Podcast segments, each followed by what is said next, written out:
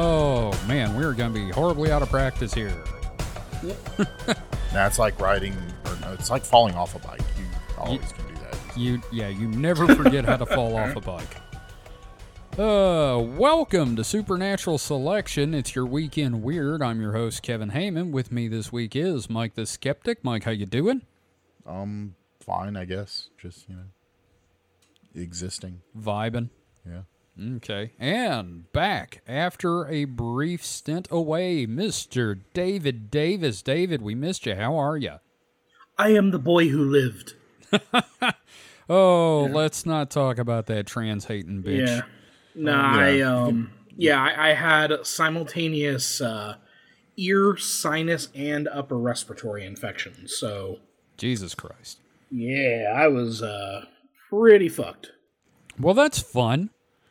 No, it wasn't. Yeah, no, that was sarcasm. Like sorry. Oh, okay, okay. I'm sorry. Yeah. It's been a while. Yeah, been a while. but, but Kevin, I, I think we're all learn, starting to learn now. You can still love a an art piece and hate the uh, the oh. artist. Oh, yeah. Uh, they're they're all all artists everywhere are terrible. Every artist is terrible, right? I'm looking right at you, Kevin. You're I know terrible. You are. I know mm-hmm. you are. You son of a bitch. Uh, yeah, I mean, that's like X T C. I love X T C, the band. I hate Andrew Partridge, so I bought a bootleg T-shirt so he wouldn't get any money. And, and now you admitted it to the public, and you're going to go to jail. Jail. I'm going. I'm getting canceled. Jail. I'm getting canceled. So, uh, guys, have we got any uh, housekeeping up front? David, I think we've got something fun to announce. Um, I, I think we should probably save that for the end. All right, you know what fuck I mean? me. Because yeah, I, I, yeah. I don't, no, no, no, because I, I, I don't really want to do like X this week because I can't find shit on X. Okay, no, that's fine. So, Actually, it, you know what's funny is I did find something on X. Uh, so yeah. If you if you want to use what I found, it's in the Week in Weird.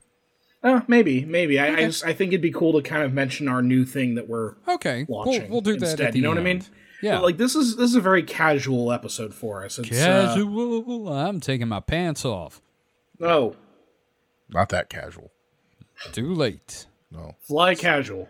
Fly. Oh, I have some housekeeping. Yeah. Oh. Yeah. Uh, like I need to do the dishes and like, oh. like vacuum my room. Right. Yeah. Okay. I see what you did there. Yeah. That's very, mm-hmm. very amusing.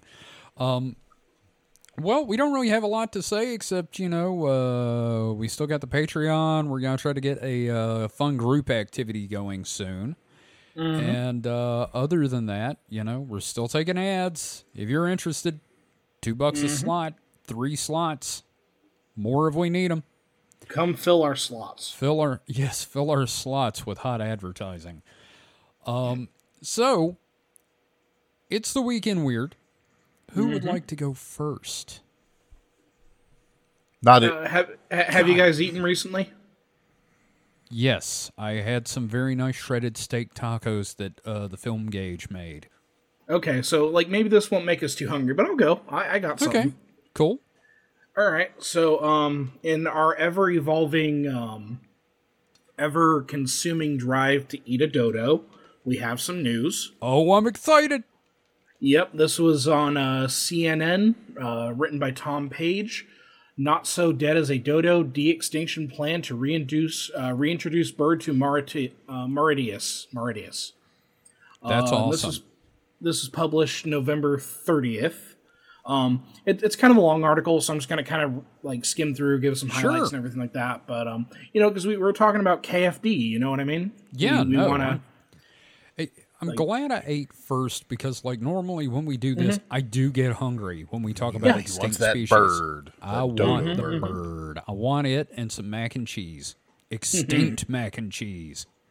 Well, an audacious collaboration between geneticists and conservationists plans to bring back the extinct dodo and reintroduce it to its once native habitat in Mauritius. Uh, Mauritius. Mauritius. I gotta know how to say that word. Shit. It's, okay. it's a weird word. Yeah. Um... U S-based biotechnology and genetic engineering company Colossal Biosciences. Sounds like the, something out of a kaiju movie. It does. Are they the ones that made the mammoth meatball? I have no idea. Um, yeah, huh. uh, Mike, look that up. Science, Mike. Do the science. What am I um, looking up now? Uh, who is? What was the name of the company again, David? Colossal Biosciences. Yeah. We're trying to find out if they did the mammoth meatball. Remember that? Yeah. Yeah. Uh, so anyway, they are pursuing the de-extinction of multiple species, including the woolly mammoth. Uh-huh. So, yeah, it sounds like that might be them. Um, and it has entered a partnership with the Mauritian Wildlife Foundation to find a suitable location for the large flightless birds. Uh, as we know, it's been extinct since sixteen eighty-one. A combination of predation by humans and animals introduced by humans led to its downfall, turning it into a textbook case for extinction. But according to the partners, its return to Mauritius could benefit the dodo's immediate environment and other species. Um, that, that's so really they, cool. Yeah, they first announced their intention to resurrect the dodo in January twenty twenty-three. I think we probably talked about it at that point. I think we did. Um, yeah. Yes. Um, but uh, fresh details regarding how it plans to recreate the species have been revealed. Play-Doh and popsicle sticks. the uh, Oh, Mike, did you find out about the mammoth meatball? Yeah, it was a company called Vow. Ah. Okay. Interesting. Okay, so... Compe- competing restaurants.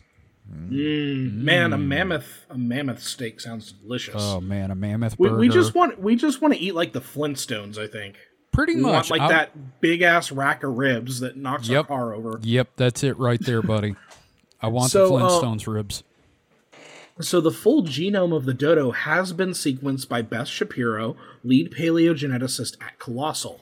In addition, the company says it has now sequenced the genome of the solitaire, an extinct relative of the dodo from the Rodriguez Island, right. close to Mauriti- Mauritius, and the Nicobar pigeon, the dodo's closest living relative, which resides on the islands uh, in Southeast Asia, spanning the Indian and Pacific Oceans. You know what? I remember those two species because we talked about, uh, I wonder if it has any living relatives. And we mm-hmm. found out that we also ate its cousin, and uh, it has one living relative. So that's cool.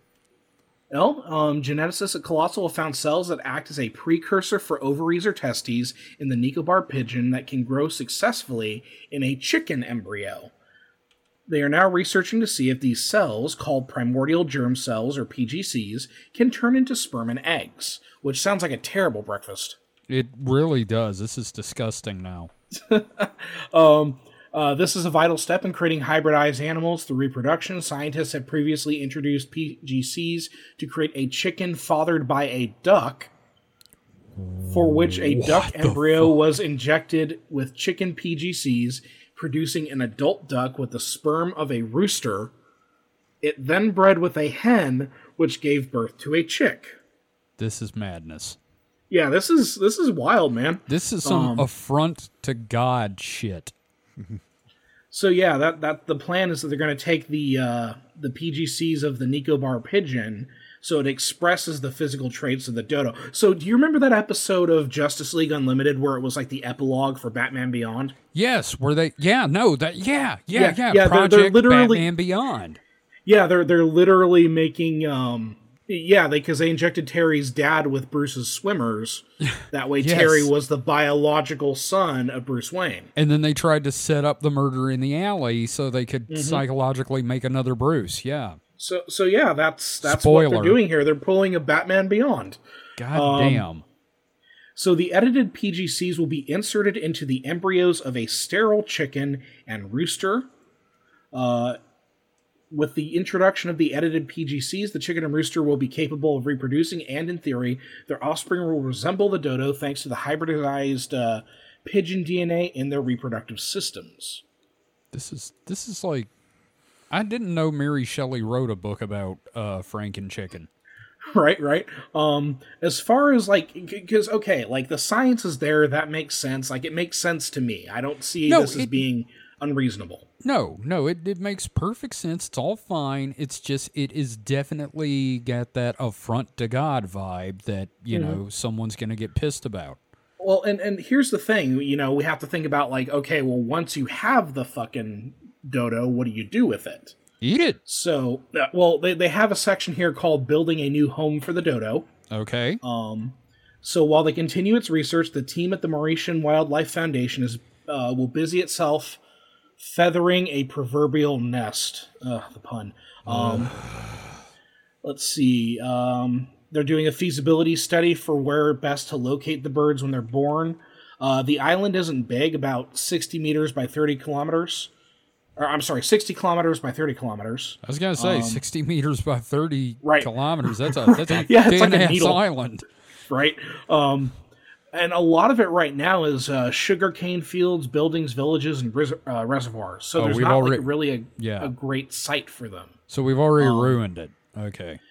Yeah. So uh, what, it, what it looks like so far, Black River Gorges National Park with pockets of restored forest is one location being considered.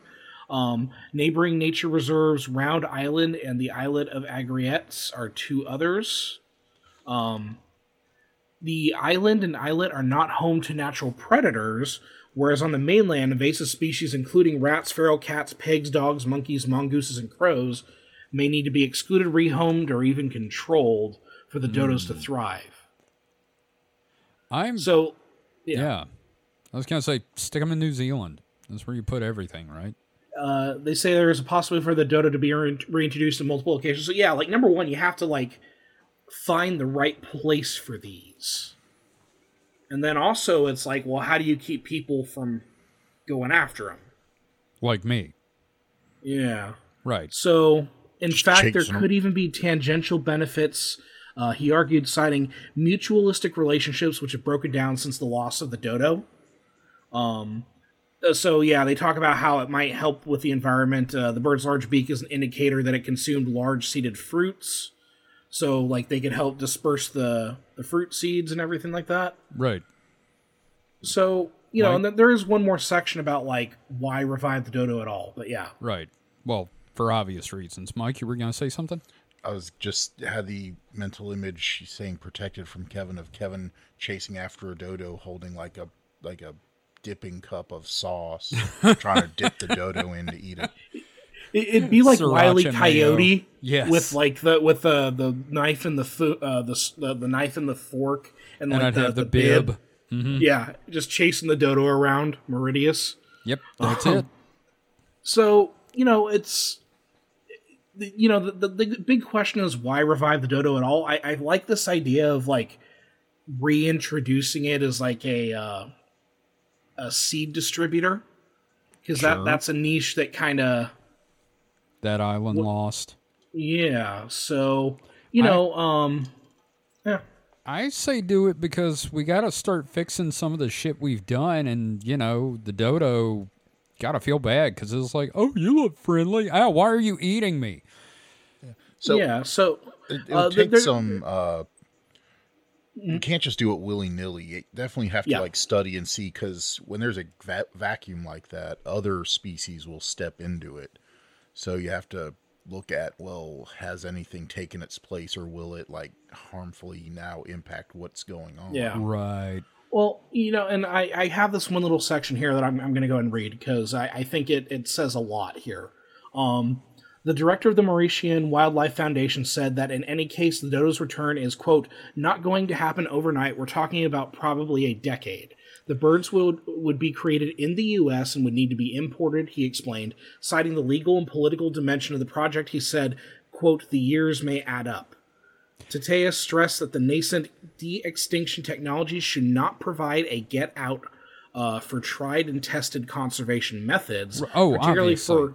Yeah, particularly for endangered species, describing it as, quote, another tool in the toolbox, but not the tool that replaces the whole toolbox. Well, it's easier to just try to keep something from dying than to just bring it fucking back from the dead. It's easier, right. It's easier to keep someone from getting the flu than to have necromancy. Yeah, yeah, and then it's it, it continues here, you know. Hume agreed, adding that the huge investment made by Colossal could be used elsewhere to save many other species, on the brink through con- uh, through conventional conservation. The paleontologist is not against the de-extinction movement, but would rather see it applied to directly uh, recently extinct species, such as the thylacine, or species yeah. with non-viable populations like the northern white rhino, which only has two remaining females. Jesus which, Christ, that yeah. fucking... Oh, and I guess Colossal Bios- Biosciences is researching both the northern white rhino and the thylacine. So. Good, good. Um, yeah, so, like, again, like, don't grow dinosaurs, don't grow mammoths, but like do well, uh, the mammoth I'm fine with. I mean, but it, didn't we recently lose a uh, Chinese dolphin? Yes, like the a, Yangtze River dolphin. Yeah, so it's it's like one of those, you know. Like, yeah, yeah. Let's let's do. I don't know. I, I still yeah. would like to see Jurassic Park. I mean, you would. It, it would. It would. It would not go that bad. Surely it couldn't go that bad. Surely. I, I don't know. You, you'd think that, but also look, like, look at what happened with COVID. But you know, COVID isn't a twenty-ton Tyrannosaurus Rex that can't. Yeah, swim. But it, it, it's very simple science that people should have followed, and they chose not to. Well, and well, you know, the same thing with the dinosaur thing. You know, people are gonna like.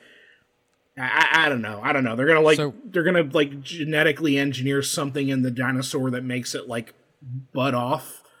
So like all of a sudden you have like these buds of dinosaurs growing off of each other and you get swarms oh, of them. Oh wait, are you talking like about That's... like Gremlins? You get the T-Rex wet and like shit starts popping yeah, off. Yeah, and it... Some, someone's gonna do that. They're gonna be like, I know how we can repopulate the That's... planet quickly. God damn it. That's a very difficult thing. You you can't just slap some genetic code into a animal like that and expect that to well, work. Well, if if Jurassic Park taught us anything, frogs. Jurassic, frogs are the key. If Jurassic Park taught us anything, it's don't take a shit on Jurassic Park. Yeah, that's true. Yeah, now, but, but, you, but you know what I mean. It's just, um, like, as cool as it would be to get, like, a living dinosaur, also, like, I don't trust us to do that. Oh, I just don't see really how it's gonna, how it would go wrong, because... They go through some very big loop uh, now, stretches of uh, logic. To dude, all it takes is one billionaire. It takes okay. one billionaire and one scientist who's like, yeah, sure, I'll grow you a T-Rex. Here's the thing yeah, about and, Jurassic and so the, Park. The dude has a T-Rex that eats him and we have to put it down. Here's the thing about Jurassic Park, all right? Yeah. The whole park going wrong, that was a very specific set of st- uh, circumstances that had to happen for all that to go wrong. Mm-hmm. Like a lot, including Newman. You know, there's there's yeah. just a lot that had to happen there. I, I like that you refer to him by his Seinfeld character name, of course, because it's and, Newman. And here's the thing, Newman. What, and what you just said, go to billionaire. Just you know, once some that, that that could happen. Then you know, oh, it's, it's gonna, gonna be Musk. I, it's gonna be it's gonna uh, be like the hippos that belong to um, Escobar. Yeah, Escobar. It's going to be like Escobar's hippos. You're going to have some drug lord in Colombia who gets like a, a breeding population of raptors. Well, here, here's the thing. It's having a breeding population is going to take a lot of money. That is, it, yeah. It talks several several to tens of millions of dollars each. Yeah, uh, people it, love their drugs, man. Yeah, There's always well, a market. Also, and this is and just... Pablo Escobar, you know... That's importing already existing. Yeah, yeah, that's animals. Fair. Here's the thing, though, about um, the raptors, and this is just me nitpicking. Those are actually Deinonychus. Raptors are actually yeah, very yes, small. Yes, we know you, they, huge yes, fucking nerd. Okay, thank no. you.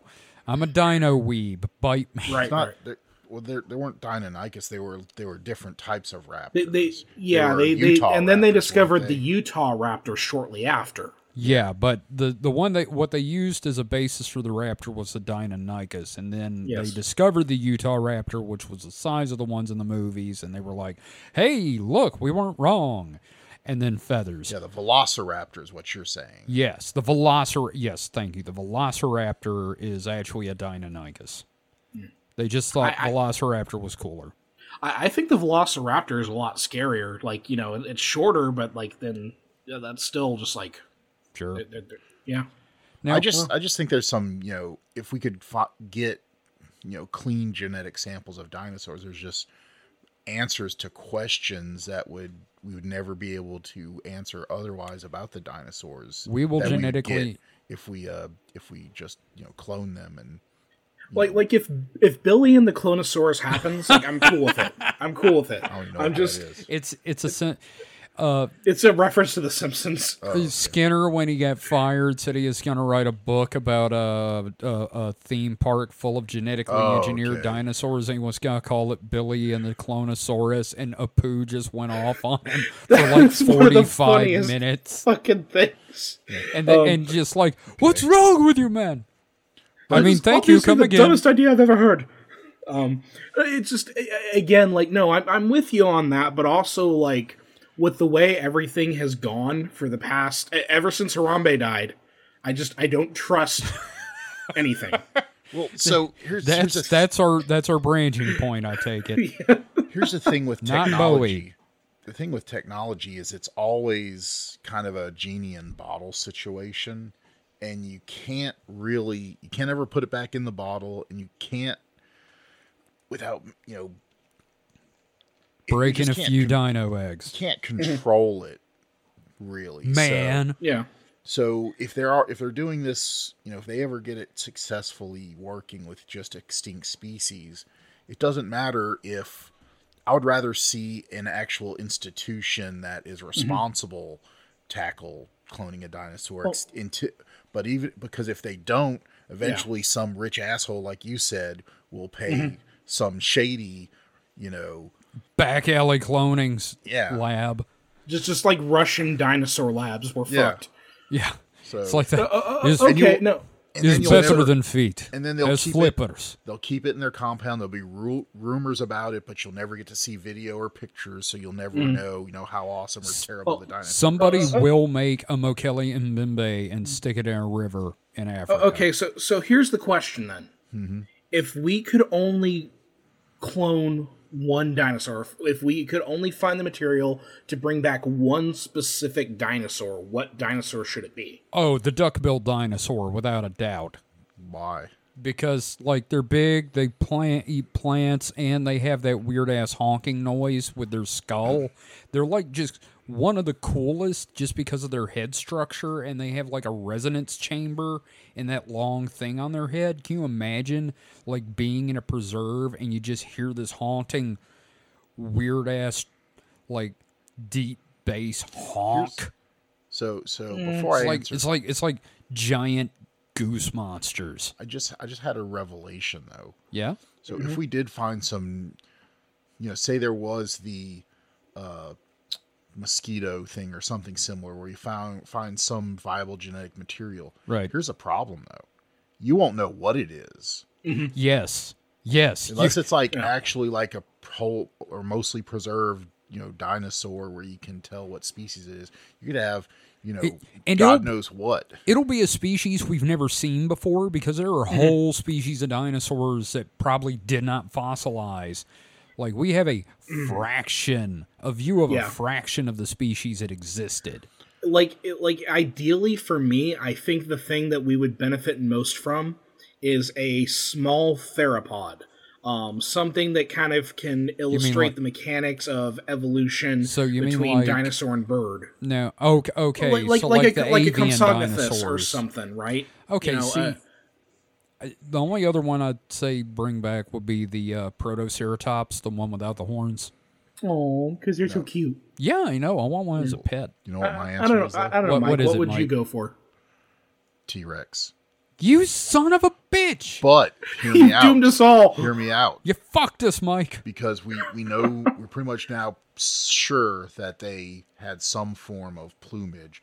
I want people to, I want people's heads to explode when we find out it just looks like a giant fucking chicken. A giant mm-hmm. baby chick. Just it, big, it's like that picture, fuzzy, that picture yes. of the very yeah. big, round, chick-looking T-Rex. Fluff. It's just covered mm-hmm. in fluff. That would be great. I'm not gonna lie, Mike. You, you sold me on that. But um, now here's one question about the whole cloning and putting having another species bring it to term, like with the chicken and yeah. the duck thing. All right, so they try to save the mountain gorilla, mm-hmm. hypothetically. Mm-hmm. They're gonna put it in a woman. No, no how, you could put how, it in another. Uh, there's there's multiple breeds of gorillas. I know, yeah. but like. If it's the no, Russians, they're going to put not, it in let's some Let's not go there. Woman. Let's not go there. Let's not okay. go there. I'm just saying. Okay, no, they're go- they're going right. to find another gorilla, and they're going to they're going to do, do it that way. Let's let's yeah. not let's okay. not right. invoke right. more horror. Okay, that's fine. But um, I love the fact that it we're like twenty-five minutes in, and we're still on the first story because you're back, and we had so much to talk about. Oh, no, um, I mean, there's a lot of cool stuff there, and then hopefully, you know, in the next twenty years, uh, Dodo Nuggets. Yeah, no, I'm down. Um, so, Mike, do you want to go next, or should sure. I go next? Okay, you go so, next. So, do you want do you want mushrooms or existential dread? Oh, let's go with existential dread, because I got a little of that myself afterwards. All right, so this is a couple months old, but I've been sitting on it for the right time for us all all be together and to discuss it. A scientist, after decades of study, concludes we don't have free will. You know, I was just reading something about the fact that consciousness is an illusion. So, uh-huh. yes, please take a shit on my uh, mental health further. So, uh, let's see here. This article no longer yeah. available. No. Yeah. No. Uh, trying to Sponsored by hard drive dot com or hard drive dot net. God damn it, motherfuckers. No. Trying to find the exact. Um, I don't want to read this preamble about epilepsy. Gee, what the fuck? it it's saying that's a, that's a hell of a that's a hell of a, a lead in. Yeah, it's just saying before epilepsy, epilepsy, yeah, epilepsy. Before epilepsy was understood to be a neurological condition, people believed it was caused by the moon or by phlegm in the brain. Mm. They condemned seizures as evidence of witchcraft or demonic possession and killed or castrated sufferers yeah. to prevent them from passing tainted blood to a new generation. Today, yeah, that, we know that's stuff that we'll talk about when yeah. we talk about like possession stuff yeah. eventually. Yeah. Today we know epilepsy is a disease. By and large, it's accepted that a person who causes a fatal traffic accident while in the grip of a seizure should not be charged with murder. Right. That's good, says Stanford University neurobiologist Robert Spalansky. That's progress, but there's still a long way to go. After more than forty years studying humans and other primates, Sapolsky has reached the conclusion that virtually all human behavior is as far beyond our conscious control as the convolutions of a seizure, the division of cells, or the beating of our hearts. Well, well, you you know that joke about how like we are meat puppets, like yeah. uh, controlled by skeletons, like yeah, no, we're, like we're yeah we're skeletons covered in meat, controlled by ghosts. Yeah, yeah. So like no, I it, it fits in with that worldview. This means accepting that a man who shoots into a crowd has no more control over his fate than the victims who happen to be in the wrong place at the wrong time. Ooh. It mm. means treating drunk drivers who barrel into pedestrians just like drivers who suffer from a sudden heart attack and veer out of their lane. Quote, the mm. world is really screwed up and made much, much more unfair by the fact that we reward people and punish people for things they have no control over, Splotsky said. We've got no free will. Stop attributing stuff to us that isn't there. It sounds, I don't know. This It sounds this, like he's making an excuse for shit. Like he's yeah. going to punch somebody and be like, sorry, I can't, I'm not in control of my actions. Yeah, this sounds like flavored nihilism. Splotsky, mm. a MacArthur Genius Grant winner, is extremely aware that this is an out there position. Most neuroscientists believe that humans have at least some degree of free will. So do most philosophers and the vast majority of the general population. Free will is an essential is essential to how we see ourselves, fueling the satisfaction of achievement or the shame of fa- failing to do the right thing. It'd be like me going into a museum and knocking over every single thing and saying, free will is an illusion. I'm doing this because reasons. Saying that people have no free will is a great way to start an argument. This is why Splotsky, who described himself as majorly averse to interpersonal conflict, put off writing his new book, Determined, A Science of Life Without Free Will. I have written this book and you will never see me again. I'm really, really trying not to sound like a combative jerk in the book, he said. I deal with human complexities by going and living in a tent. So yeah, I'm not up for a lot of brawl about this. I This guy sounds a bit like a kook. He's, but, I mean, I understand the philosophical philosophical point he's coming from. Well, so, I mean... I'd read the book. I'd read it. Let's see. So, uh, the book breaks down the neurochemical influences that contribute to human behaviors, analyzing the milliseconds to centuries preceding, say, the pulling of a trigger or the suggestive touch of an arm. Determined goes a step further. If it's impossible for any single neuron or any single brain to act without influence from factors beyond its control, Sapolsky argues, there could be no logical room for free will. Hmm. So, I mean, so you are a collection of all your memories and everything. And experience. And yeah, yeah, yeah, exactly. And that pretty much determines your reaction to things. So in a way I can kind of see it. Well, yeah, I that's also but, like I kind of understand what he's getting at in that mm-hmm. like your response is like kind of conditioned already due to your experience. Is that we're, what you're getting at, Mike? Yes. Yeah. yeah. Yeah, I think we're more on autopilot than we care to admit.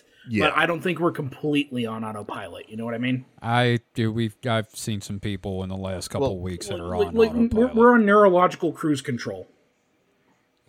Yeah, I mean, uh, yeah, okay. And, and I think it also probably more the more people, it more is true for people that don't, you know, question themselves and you know, think. you know, think upon their actions. The people that don't worry about shit like this. The people that don't have inner monologues. Yeah. Oh, God damn it.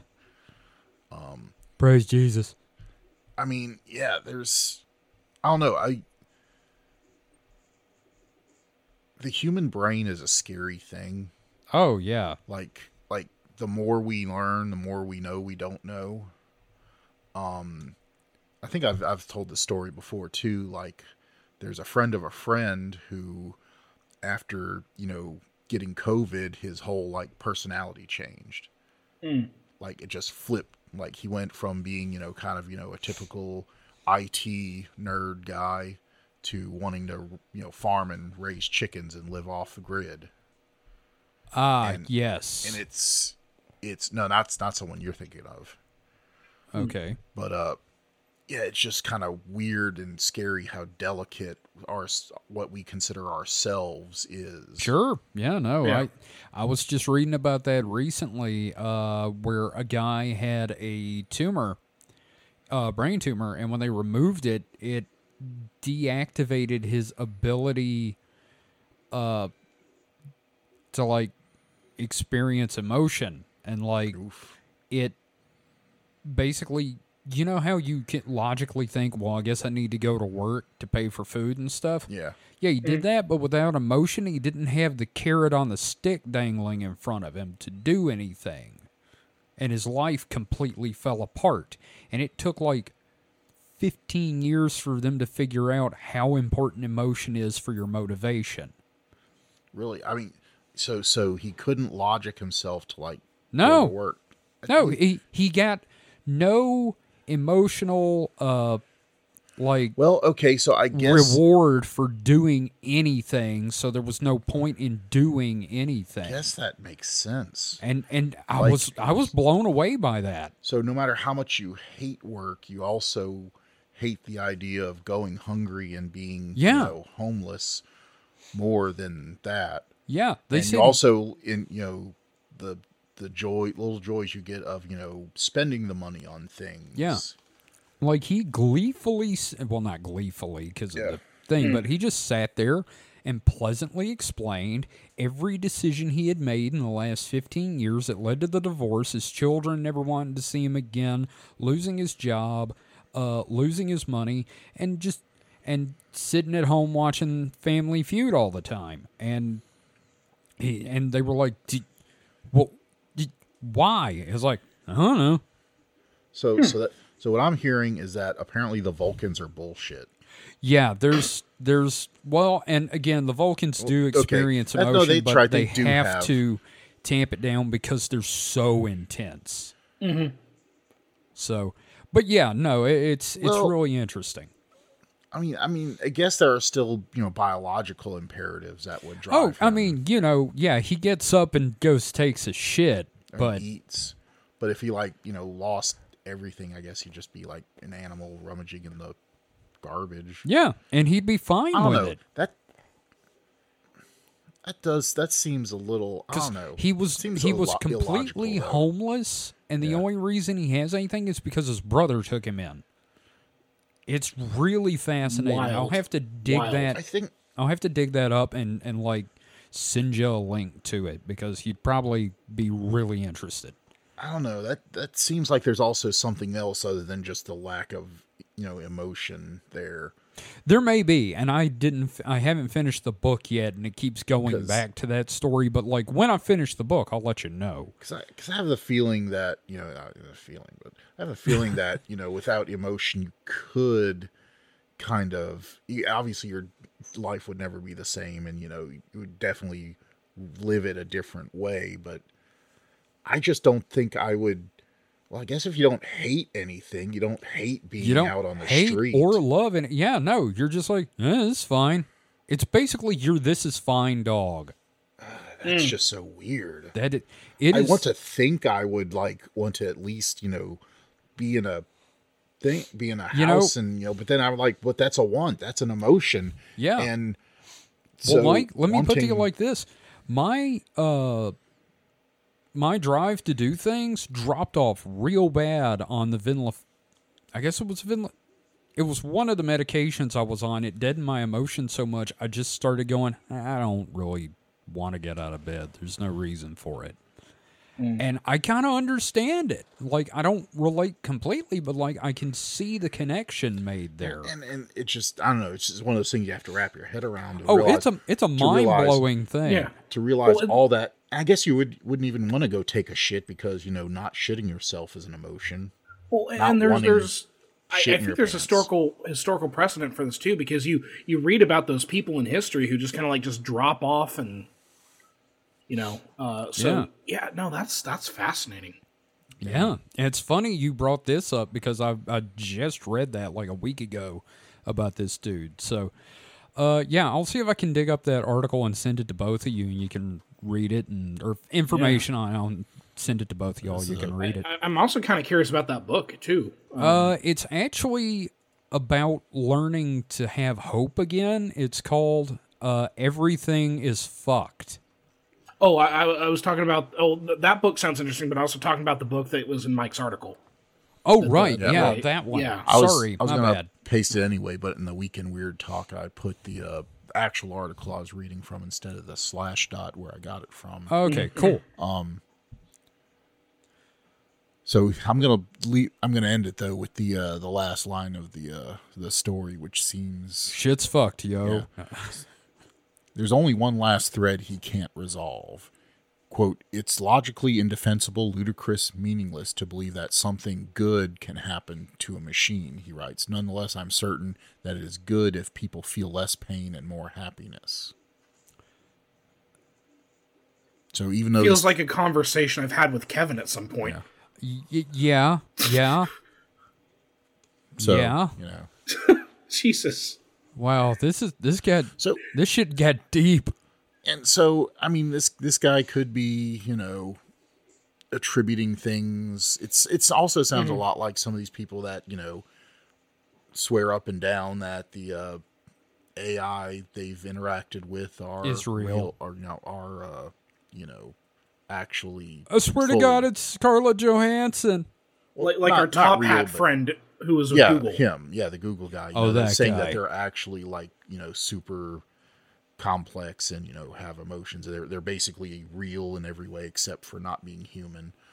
And, and they just want to fuck it. They're they're they're kind of seeing good data but like attributing their own biases to it. And I think yeah. this guy he he's kind of predisposed to seeing, you know, human as kind of a very complex machine, which I do too.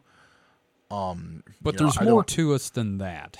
I, I could just, just the fact that I feel things makes me think there's more to it than I know. There's, I know it's all chemistry and, you know, electrical impulses, but it, there are things that are greater than the sum of their parts. Yeah. Yeah. Yeah. Like, like a pinball it, machine. I, I, I, yeah. I, I still think, yeah, that it's very much the situation where we're on autopilot a lot more than we care to admit, but we always have that ability to take control.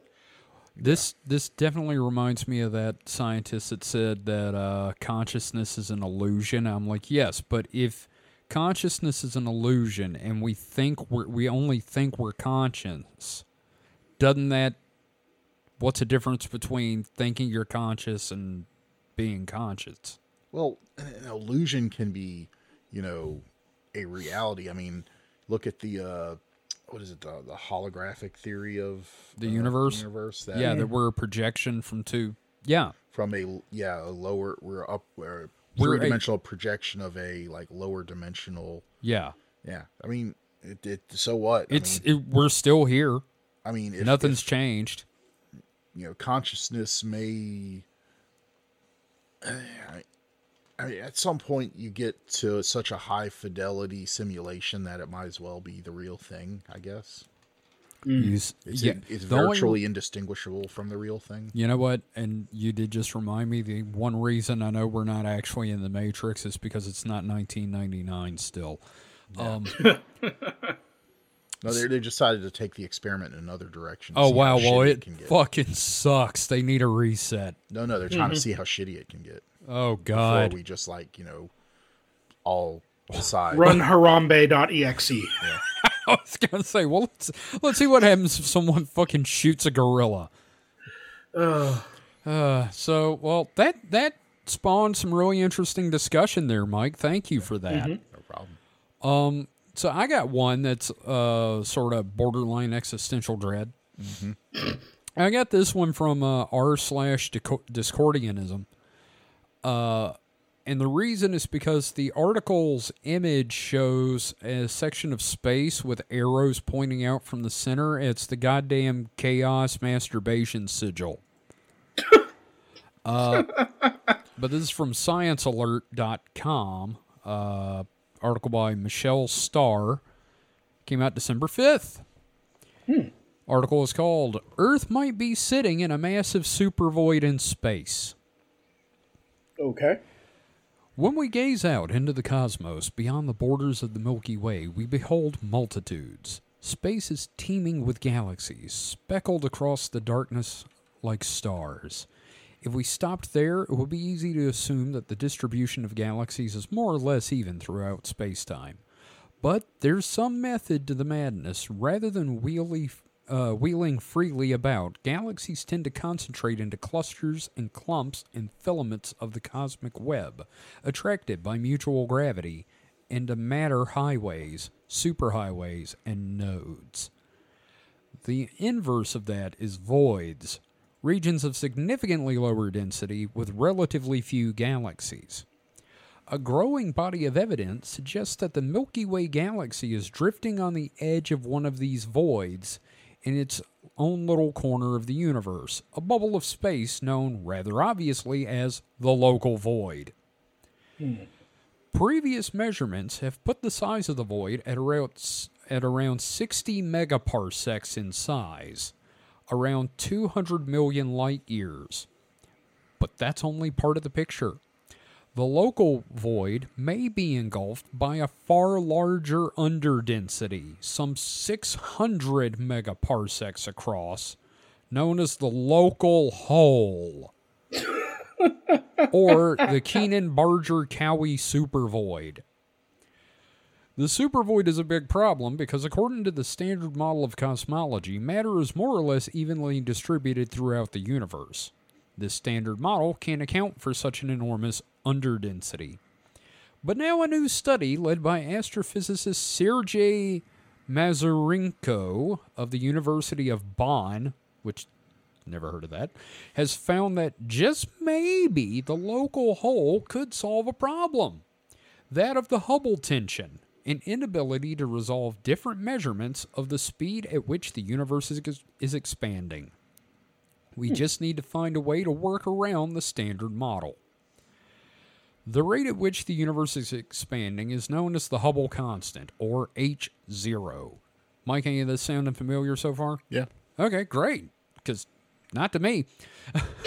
We don't know exactly what the rate is for the Hubble constant because different ways of measuring it return different results. One way is to look at relics of the early universe, like the Big Bang's leftover light in the cosmic microwave background, or acoustic waves, uh, waves frozen in time. This gives us, gives us a rate of around sixty-seven kilometers, that's forty-two miles forty-two per second per megaparsec. Another way is to measure the distance to more recent, closer objects with known brightness, such as a type, what is that, a type I A supernovae, or... Type one A. one A. Okay, well, it's it's hard to say with this uh, font. There Super- probably might be a Roman numeral one. Sure, such as type one A supernovae, or Cepheid variable stars. This gives a rate of around seventy-three kilometers per second per megaparsec. Quote, the universe, therefore, appears to be expanding faster in our vicinity, that is, up to a distance of around three billion light-years, than in, it, than in its entirety, says astrophysicist Pavel Krupa of the University of Bonn. And that shouldn't really be the case. Hmm. Uh... So yeah, basically, you know, there's a paper, and uh, we're in a big old, uh, big ass hole in the universe. Wouldn't that be wild if we're growing in like the cosmic cancer of the universe? Oh, like it's growing much more uh, rapidly than everything else because we're basically like living in the cancerverse. That would suck. Uh, see, me and Mike had this thing we've talked about before, that the idea that the Big Bang is actually a series of Big Bangs, like mm-hmm. sections of the universe are continually being created. Uh, throughout history, mm-hmm. and I'm thinking maybe the reason it's a void is because this section of the universe blew everything out of it. Well, mm. so I would say, I mean, and this article didn't seem to say if there's similar voids around other galaxies. I think it, uh, well, I it don't know. I don't know. The, it doesn't say in the article. It could depend on the galaxy, because if you think about it, if in the beginning of the there was basically the universe was a, you know, even sea of, you know, energy, right? Right. But as it collapsed down, it got denser, you know, clumps. It started just clumping. When you think about it, it's like, obviously, if, you know, if it was even at one point and it all started collapsing down into our galaxy, that would leave everything around it as, sure. you know, yeah, empty. no, that that crossed my mind as well. The fact that it's because everything clumped together into the galaxies and, and clusters and stuff. I would assume, I mean, that other galaxies would have maybe not as big of uh, voids around it, but mm-hmm. would have similar voids around it. Right. And that makes sense. Yeah. I just think it's just interesting, sorry. man. Just yeah, I just think it's interesting that we may be in a hole. We're it's that damn bog mm. down in the Valley O. Mm-hmm. Mm. We're the we're the flea on the flea on the flea on the feather and the feather on the wing and the wing on the bird and the bird and the egg and the egg and the nest and the nest on the twig and the twig on the branch and the branch on the limb and the limb on the tree and the tree and the hole and the hole and the bog and the bog down in the Valley O. Okay, thank you. Rattling bog man. I yeah the rat yeah wow boy. You want you want to count backwards? Nope. Uh, from twenty doing only odds and evens. Nope, nope. I I'm kind of proud of myself for remembering that chain, and uh, mm-hmm. I'm gonna shut up now. But no, I think it's really interesting uh, stuff like this. I love the idea of like sections of the universe where there's even less than nothing that we normally mm-hmm. expect. Well, we heard you like void, so we put a void in your void. Yes. We're a void in a void. And that's kind of fucked up. Mm. So I don't know. It's it's an interesting thing.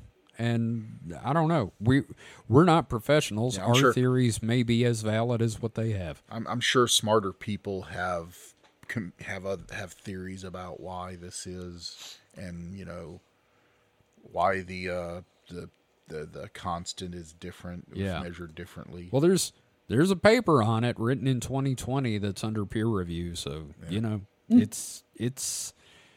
We, and the other thing is, being the universe, I don't guess we're ever really going to have a satisfactory answer of why this is. But, you mm-hmm. know, it's neat to know.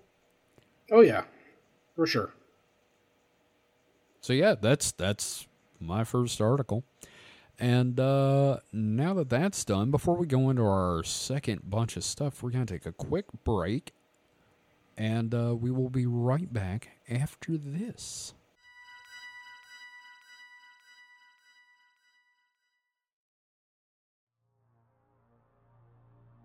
Hi everyone, this is Kevin from Supernatural Selection. Are you an independent creator? Do you have a webcomic or an Etsy store? Do you three D print things? Or are you just looking to get some word out for your Discordian cabal with uh, social terrorism? Well, we'd love to help.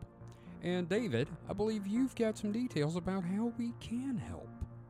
Why, certainly. If you go to supernatural selection pod dot com slash contact, that is supernatural selection pod dot com slash contact, you can learn how to advertise with us. That's right. I believe the rate is two dollars per episode. You can't beat that with a stick. Yeah, I mean, trust me, we've tried. Yeah, that's cheap. That's literally cheaper than dirt. Mm-hmm. And best of all, if you're not sure how to write an ad, we'll do it for you. We'll even record it. Absolutely. Just let us know what you need in the ad, and we'll be happy to do that for you.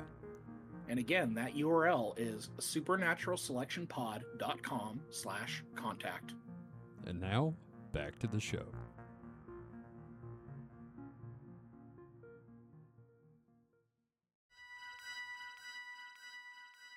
And we're back. And we are going to start right back up with our next set of stories. David, do you have a story? Uh, no, I do not have a story. I have something else you, for us. Yeah, you've got something uh, we'll we'll do at the end. Um, mm-hmm. Mike, do you want to do your second story? All righty, then. So, in mushroom news, Woo! as of uh, just Tuesday... Design from Gizmodo, designer shrooms could be coming as scientists unlock genetics of magic mushrooms. Oh, hell. The findings could help researchers develop mushrooms with unique psychedelic compounds. Hell yeah. Researchers in Australia have uh, analyzed the genomes for over one hundred commercial and wild-grown varieties of Psilocybe cubensis, cubensis. a psychoactive fungi known as the magic mushroom. The findings may eventually help growers develop, quote, designer shrooms that have their own unique health benefits, the team says. Psychedelic mushrooms have been used by humans for a long time, possibly for thousands of years. The main ingredient in these mushrooms that affects our brain is called psilocybin. Mm-hmm. Although there are many psilocybin-containing mushrooms, psilocybe cubensis is the most common commercially grown species nowadays. Psilocybin is, of course, taken recreationally, if illegally in many places, for its euphoric and disasso- dissociative effects. But in recent years, it started to receive a lot more attention for its potential health applications. Studies have found that psilocybin used in com- combination with psychotherapy may help people struggling with depression, substance use problems, and post-traumatic stress disorder who haven't responded to other options. I've thought about trying this. The first phase three trials of psilocybin for depression begin this year and are expected to yield results as early as mid twenty twenty-four. While it will take time to confirm the medis- medicinal benefit of psilocybin-assisted therapy in large-scale research, there are plenty of people who've already people already using magic mushrooms for any number of reasons. Researchers at the University of Queensland, Australia, wanted to better understand the many naturally grown or cultivated varieties of P. cubensis out there today and how our domestication of these fungi has changed its evolutionary journey. Aided by members of an underground community of magic mushroom growers, the, the team ultimately collected samples from one hundred two one hundred twenty-two varieties of P. cubensis, including eighty-six commercial cultivars and thirty-eight varieties locally grown wild in Australia. They then sequenced and compounded the genetic, genetics of these varieties. Their results were published Monday in the journal Current Biology.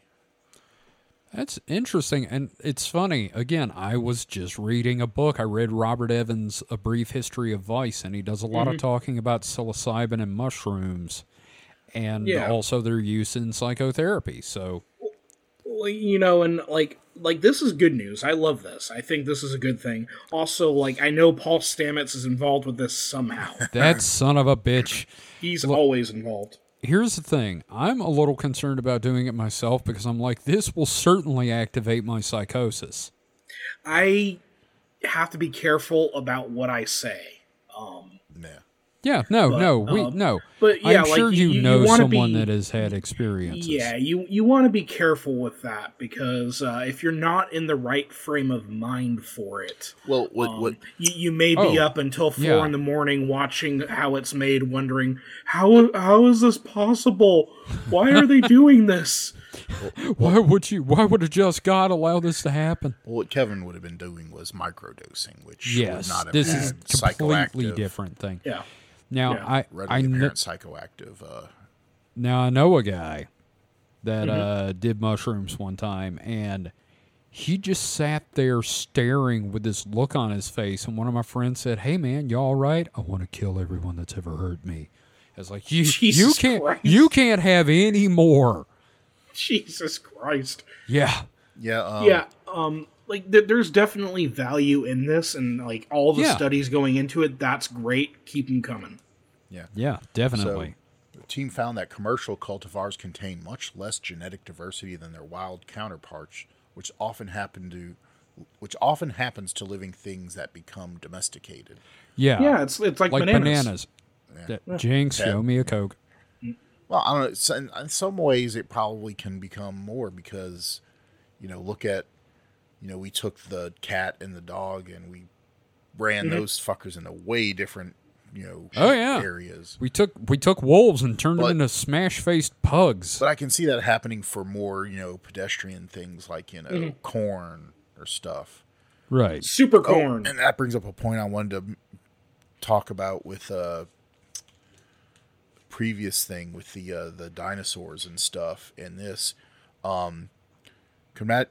One other scary thing about the dinosaurs, and could be with this, is imagine like some company going all Monsanto on. Uh, we own dinosaurs. Yeah, mm-hmm. they all they own all you know dinosaurs. Monsantosaurus, or, or, or if you know for uh, extinct species, you know mm-hmm. they're like they they genetic make it. Okay, yeah, we'll make all these uh, species for you.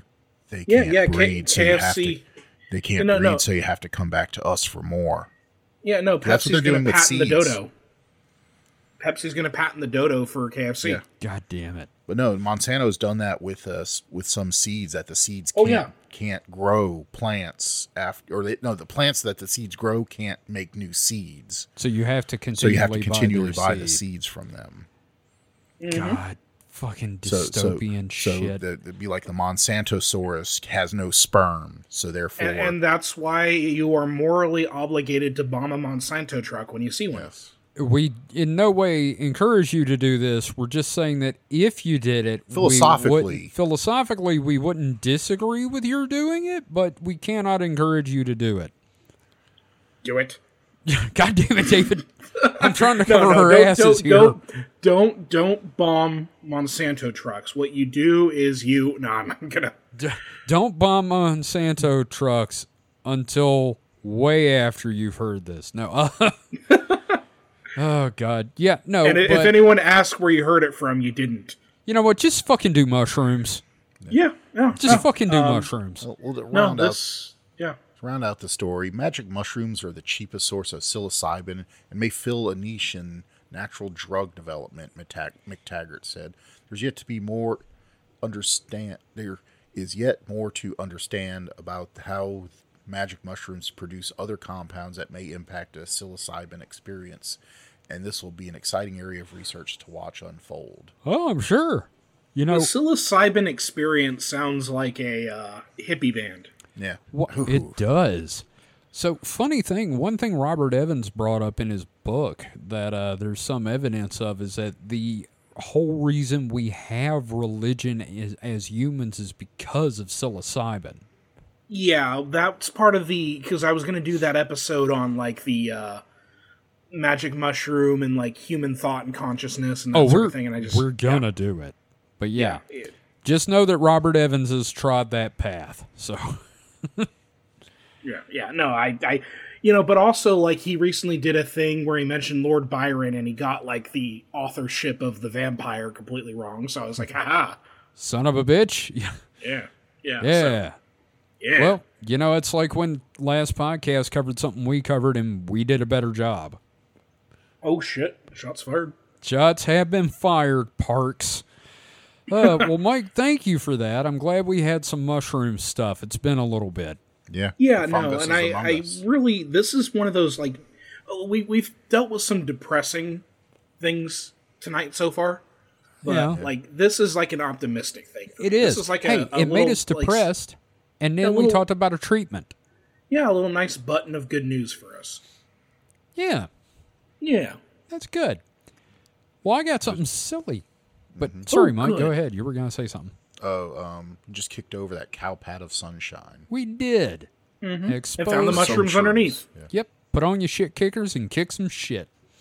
So. Oh, is that what that song was about? Yeah, actually, it's about mushroom hunting. Paul uh, had a pair of shit kickers for going after Raymond.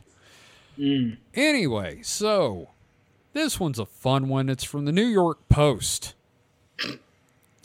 December seventh, twenty twenty-three, article by Alex Oliveira. Okay. Woman shot in butt after sliding into M R I machine with loaded firearm. Yeah, I, I saw this news story elsewhere, and I thought it was fucking hilarious. Yep, yep. I I mean, this, this sounds like a it, Florida man story. It, it's even worse. Yep. Who said being confined in a loud claustrophobic metal tube couldn't be a blast? Fuck you, New York Post, you sons of bitches, you hack sons of bitches. Sorry, I didn't vet the article completely, so that, that came out of left field on me. An unidentified Wisconsin woman, which I thought it was Florida, was left with an extra pair of holes in her butt after she took a loaded firearm into an M R I machine during a doctor's visit back in June, Food and Drug Administration records show. The fifty-seven-year-old woman had a handgun concealed on her person as she was slid into the M R I's bore, but when the machine's powerful magnets were engaged, the metal trigger tripped and the gun discharged. Oh, my God. Quote, patient received a gunshot wound in the right buttock. A use of a use a device problem. Oh yeah, a use of device problem was report was submitted by the woman's insurance company to the F D A.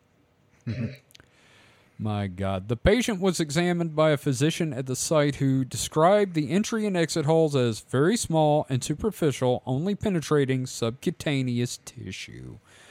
But after getting shot in the butt, the woman was hospitalized and her wounds were treated.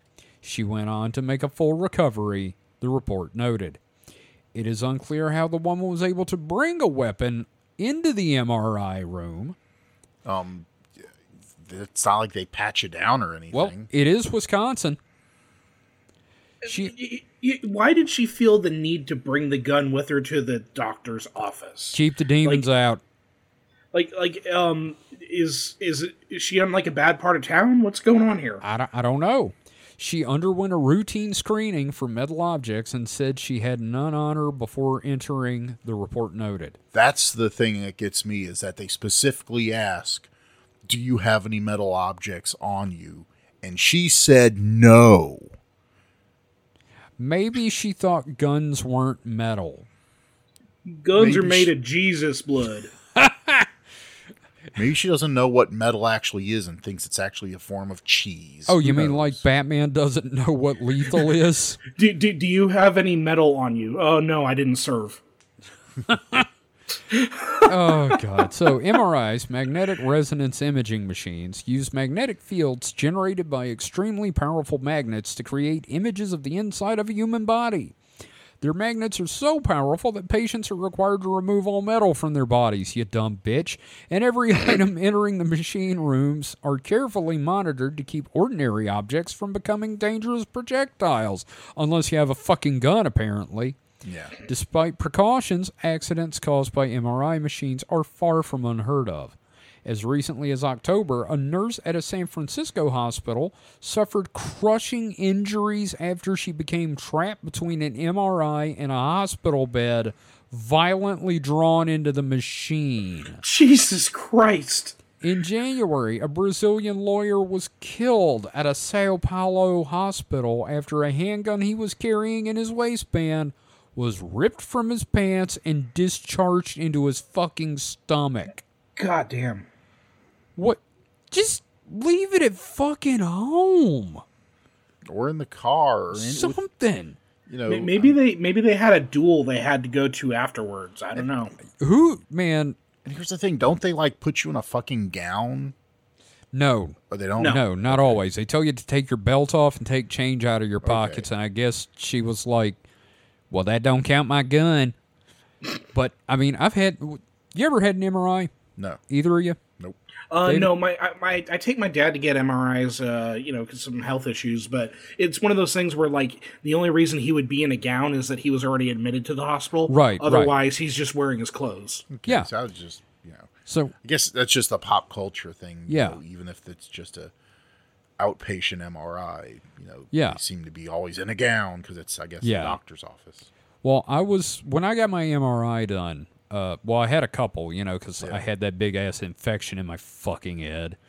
Mm. Um, I'm laying there with my eyes closed, and you can see the magnet go by with your eyes closed. Mm-hmm. Well, yeah, I mean, you know what the magnet's doing, right? Yeah, it's uh, just shooting stuff at your head? No, it's it's such a big magnetic field that it actually causes all the uh, water molecules in your body to orient and follow the magnetic field. Oh, wow. That's pretty and badass. So when they turn the mag, actually it's when they turn the magnetic field off that they get the uh, signals. So as the water molecules spin back to their normal orientation, it releases a little bit of energy, which can be detected by the machine. Interesting. Are you telling me the magic metal moves the body's water? Yes. Well, it, More you just said the most alchemical statement we've ever said on this show, and that's after Nostradamus. But you think of it as like a compass needle. Yeah, your, yeah your no, I get it. Are like little compass needles, and they... God, you know, here's the question: what if you have fillings? Oh, oh, they you you they're they're. Mm, I don't know. I don't know what they do, but I mean, I'm sure. Look, unless it's you're wearing, non-magnetic fillings. Well, so any, anything is magnetic with a strong enough field. That's the premise that M R Is use. Um, Fucking I'm assuming smaller water. objects, because you think about it, an ob- a metal object uh, being attracted to magnets or vice versa is also dependent on how big the object is. The bigger the object, the more, you know, magnetic flux it can like grab onto. Right. So like, because if they're letting you wear your jeans, your jeans have buttons on them. They're That's not like true. flying off. Unless and, they are.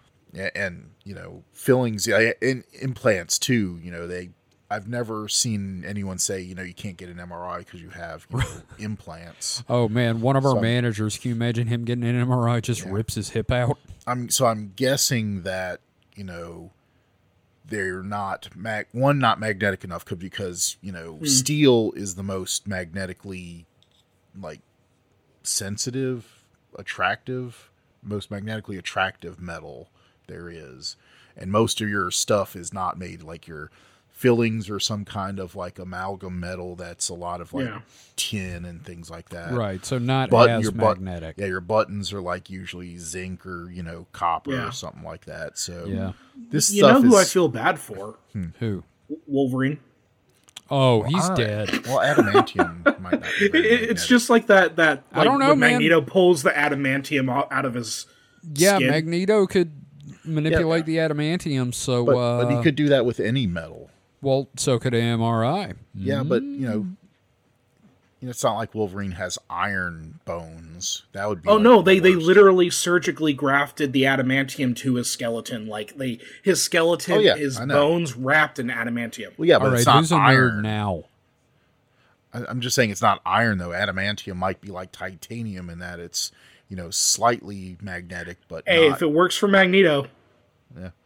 Well, that's, but I'm like, saying Magneto's... I, I, Magneto Magneto's, can supercharge the magnet. I, I, I don't know, because I'm thinking about, because I, I had like X-Men trading cards, right? And there's just like this really gru- like gruesome one of Wolverine, and you just see like Magneto ripping like globs of metal. Oh yeah, out of oh yeah. No, I've but, seen it. It's coming out of his nose. Yeah, yeah. Fuck. That's fucked up then shit, again, yo. Then again, I think it's a uh, failing on both Magneto and or even via V Magneto, the writers' faults of not thinking about the fact that why isn't Magneto pulling like the iron out of people's blood? They did he that does, in the he movie. He does that. Yeah, he did. does do that though. Okay. He, I guess he can control like I, I don't know, like the specific electrons of specific metals or something to, to grab them. I think it depends on who the fuck's writing it well, yeah. and how creative they are. Dude, we could do like an episode on like mutants. Um, oh, that's a like, distraction whole episode where we. Oh just no, we, bitch we could totally do like mutants. mutants as like science, and, like what is the potential? We could totally do that, dude. I want to is... talk about the X-Men, goddammit. Okay, that's fair. Actually, I just watched a video about Pride of the X-Men. So yeah, I, Secret Galaxy did yeah! that today too. Fucking yeah. rules. But yeah, is I mean, it canon? Yeah. But like uh, any with with enough magnetic field though, anything yeah. can be magnetic. Yeah, like the water in I your think, fucking body. I think you know, Magneto is just like like two hundred goddamn M R Is glued together. It's just thirty goddamn M R Is. Want to want to hear another interesting thing I've learned about M R Is? Um, yes, I at do. Least especially older M R Is that required more uh, cooling is so something you don't really think about is the fact that M R Is are always on. It's not like yeah, they're know, magnets. Well, it's mm-hmm. not just magnets. I mean, they're electromagnets, so they're not permanent yeah. magnets. But because the older ones, especially, were uh, they're superconductor magnets, right? So mm-hmm. they have to be cooled. And I think the current ones can get away with like liquid uh, helium or something like that. Uh-huh. The older ones were like liquid nitrogen. Oh fuck! And they had to be kept a lot colder. Well, you had a situation which uh is this a hospital version of Chernobyl? Sort of. Oh fuck. It's not like it's not like dangerous because obviously these were like designed to do this, but you could have a superconducting quench, which is when basically the superconductor uh I'm trying to remember exactly what it means, but basically all the uh all your coolant boils off. And just clouds of, you know, whatever, you, in this case it was, you know, liquid nitrogen just, you know, blowing out everywhere. So it's just Jesus. nitrogen at that point. But yeah, it's it was a it was a issue because it would Fuck. have like, you know, you'd have the uh, M R I machine in the room, but then you'd have all this like apparatus, you know, outside. Like oh, the big, the actual coolant and stuff will yeah. be in another room, right? And. And then sometimes you'd have to do it on purpose, though, because, well, you got to turn the thing off for servicing or decommissioning. So you would do a perp a uh, intentional quench where you just uh, desaturate the magnetic fields of the M R I machine. God, it's apparently just, a very violent event. I'm just picturing an M R I tech going, "Hey, you want to see the elephant's foot?" Yeah, just go to get an M R I, end up burning to death in nitrogen. Oh God! Jesus two, Christ! Terminator two-ing it. Oh two yeah! Oh yeah! Yeah! Yep. God damn! Jesus Christ! Uh, well, wow! Again, she got shot in the butt. Yeah. So shot in the butt by magnets. The Chuck Jingle story. Shot in the butt by my own magnets. You don't need to take a gun to the hospital. I'm yeah, just going to throw th- that out there. That's that's the lesson. That's the takeaway. Yes. Just leave it in the car. Yeah, like. Uh, Yeah.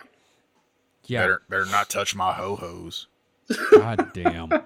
So, uh, David, you got a fun thing for us right now, don't you? Yeah. You gentlemen, uh, go ahead and go and open up the link to the uh, quiz. Mike, it's um, in it's in uh, Week in Weird chat. Yeah. I've so, got it pulled up. We, we we had talked about this during All Them Aliens, um, because uh-huh. I had brought up the, the, the sexy cat people. The Lyrans. The Lyrans. Lyra. Yeah, so, you know, I, I wanted to do a little quiz, so we're we're going to take the quiz. This is from uh, liz roberta dot com, uh, What type of starseed are you? Starseed quiz. Um, I'm not making any judgments about the website. It's just it's a nice little quiz. No, it's um, it's perfectly fine. Woo. Mm-hmm. Yeah. So um, I, I'll go ahead and read the little preamble, and then we'll get into the questions. I was hoping we'll is, you would. Yeah. Well, what we'll do is we'll take the the questions together. We'll talk about our answers, and then at the end, hopefully, all three of us are different starseeds. But anyway, this is um, gonna be great. Finally realizing what kind of starseed you are can bring a sense of inner peace and belonging, or at least an aha moment where things start to make a little bit more sense. As there are so many different constellations in the universe, there's probably an unlimited number of starseed varieties. Today, I'm only going to talk about a few of the main ones that I come across most often. So, so I, I had an aha moment once, and it I was, everything was in black and white and, you know, kind of sketchy looking. Take God on me. Damn it. There are many other known types of starseed I'm not going to mention here that might still apply to you, including Draconian, Venusian, Martian, Andromedan, Polarian, Hadarian, and Agarthan, to name a few. few. Yeah, I, I want to point out that Venusian and Martian, you know, the ones that don't fucking exist. Mm-hmm, mm-hmm. mm-hmm. Well, you don't know that. Oh, are we ta- or are we talking about that thing where it's like they used to be there before the ecological disasters? I don't know. Have you been to Mars lately? Have you seen them? Uh, have Have you confirmed that there's no Martians on Mars? I was there three days ago. Uh huh. Yeah. Um, yep. I also made a fun quiz to see what type of starseed you might be, but the most important thing of all is that you use your intuition and feel for the galactic family you're most drawn to. If you can't choose between more than one type, it can mean that you're a hybrid. For example, I'm a hybrid of a Pleiadian and a Sirian. Sirians? Uh, Sy- Sirian, Sirian. Yeah, no, it's it's Sirians. I'm just sitting yeah. here going, that's a country. Right, right. So, are you ready? Are yeah. you? Yeah, yeah, motherfucker. All right, take the quiz and then read about the five most common types of starseed. Pleiadian, Orion, Arcturian, Sirian, and Lyran below. She right, didn't so. even spell it the same. Nope, there's C- Sirian with a Y, and then there's Sirian with an I. Sirian, mm-hmm. is that like what uh, the Apple assistant came from? Siri. Uh-huh. Yeah. Sirian. Okay, so what physical features best describe you? Oh, hang on, I had to click the thing. Mm-hmm. All right, which physical features best describe you? Tall and slim with long arms and legs, a heart-shaped face and fair complexion. Nope. Darker skin tone with cool body temperature and low blood pressure. Nope. Colorful, piercing eyes which draw people in and often get compliments. Uh, no. Tattoos and piercings that you've collected over the years with a hippie or gothic aesthetic. Nope. Cat-like eyes which are slightly upturned, um... Uh, almond shape. Oh, I've never none of them, so I don't count. Uh, no, no, you, you gotta, gotta pick something. Choose. I I am going to go with colorful, piercing that's, eyes, which draw people in often and get compliments. That's what I was uh, gonna go with because I do get compliments on my eyes. Yeah, and, and also like my eyelashes tend to be complimented because I have like very pretty eyelashes. So. You get pretty eyes, boy. I, I, how, how, how about you, Mike? I. Like I said, none of these really, like that is kind of the closest, but my eyes are kind of very narrow, so you can't, most people can't tell that they're like blue. You've, you've got Steven Seagal eyes. Yeah, I got, I got, I got little, tiny little asshole eyes. Well, go ahead and pick that one, asshole eyes. Oh my God, that nearly... All right. Um, David, you read the questions. Okay.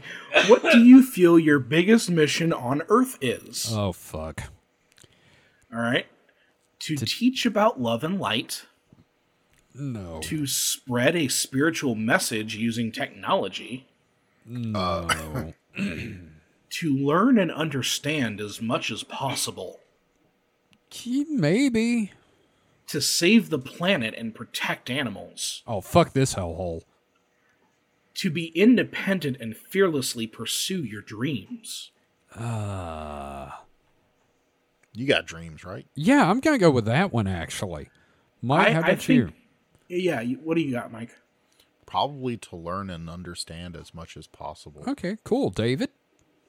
You know, I, I'm torn between those two. But I can do... Uh, no, I can't do both, can I? No, no, no, you can't. Damn. Um, I think... I think I'll be independent and fearlessly pursue my dreams. You and me are going to be the same thing. Well, we'll find out. We right. still got like four more questions. Yep. Question number three. What do you have a good eye for? All right. Yeah. Beauty, femininity, and creativity. Mm. Sacred geometry, maths, science, and systems. I feel like those two are incompatible, but okay. A good joke that is guaranteed to make your friends laugh. Yep, there I am. Putting words together to create a beautiful piece of writing. Challenging authority and old-fashioned ideas. I'm I'm always looking for a joke. Mike, David, how about y'all? Hmm. Um, what do I have a good eye for? You know it's... Sacred. Actually, you're always looking at porn, so probably beauty, femininity, and creativity. Not looking at porn that often. No, it's a joke.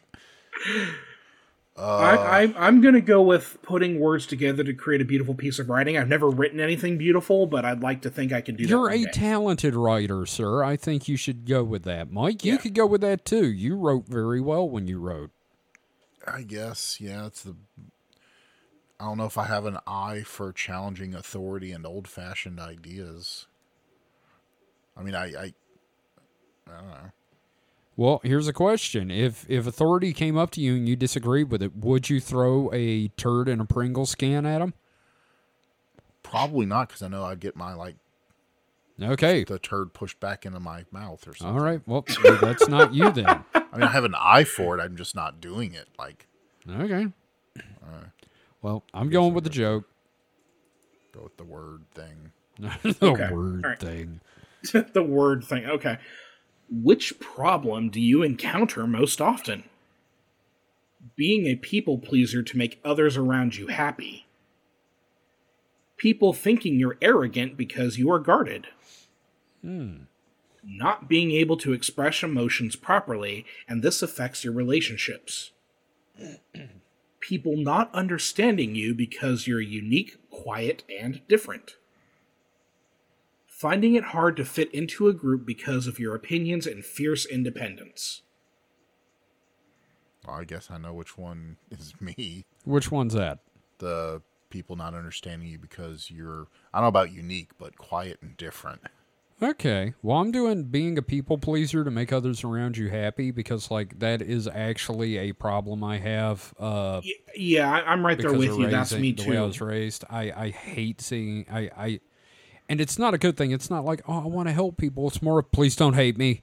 Well, and, and here's the thing that's upsetting about this. I know that, like, a week from now, my wife is going to listen to this. She's going to pause the episode, and she's going to come out in the living room and say, yes, you are a people pleaser, always trying to make people happy, because that is a big issue that I have.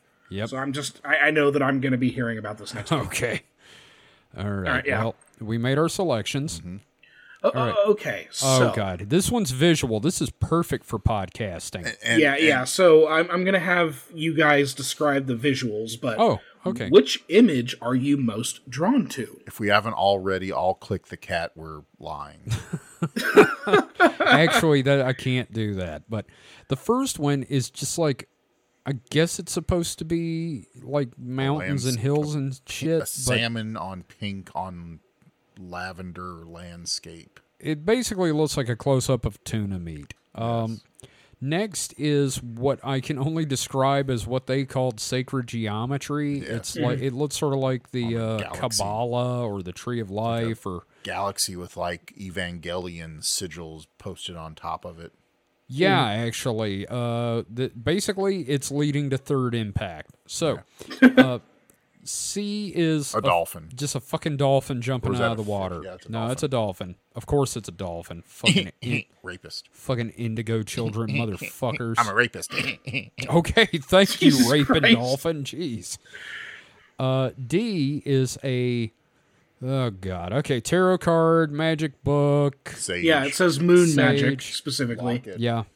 Rocks, crystals. Woo. It's woo. D is just woo. It's woo. It's just a ton of woo. And no, no offense to anybody that's into this. I, it's just, it's what we would describe as woo.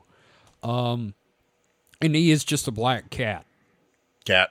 I click cat. Okay, I'm actually yeah. going for the sacred geometry because that, like, really kind of draws me. Like, I yeah. can't look away from that one. I'm probably going to go with the cat. Okay, that's yeah. fine. That's fine. It, and I'm glad because we're all not choosing the same thing. I'm, okay. I'm looking disappointedly at Kevin for not selecting cat. Hey, hey, mm-hmm. I can't help it. Team cat, best yeah, team. Yeah. Okay, great. Fuck both of y'all then. All right, here, here we go. Next question. Which situation would you hate to find yourself in? What if it's all of them? What if what if what? it's what if it's taking a uh, star child quiz, Starseed quiz? Okay, with a group of dominant people who have strong opinions and stronger whips. Ooh. Being managed by others and having to work with their existing systems. So it's all broken. With a group of highly emotional people where you're expected to talk about your feelings and cry in public. Because you're a manly man and can't cry. Having to be the same as everyone else, living a regular, normal life. Called the suburbs. That's the goal. Not being allowed to express your own opinion. That's just, you know, I don't know. You know what? I hate to say it. Probably with a group of dominant people who have strong opinions. Mm. I it's, would go with not being allowed to express your own opinion. I, I, if I don't have an outlet to say what I truly think, I think I would freak out. How about you, Mike? Um, let me see. Let me go. I, I, I think I do okay with dominant people with strong opinions. Like, well, yeah, you we you hang out with some of them. Um.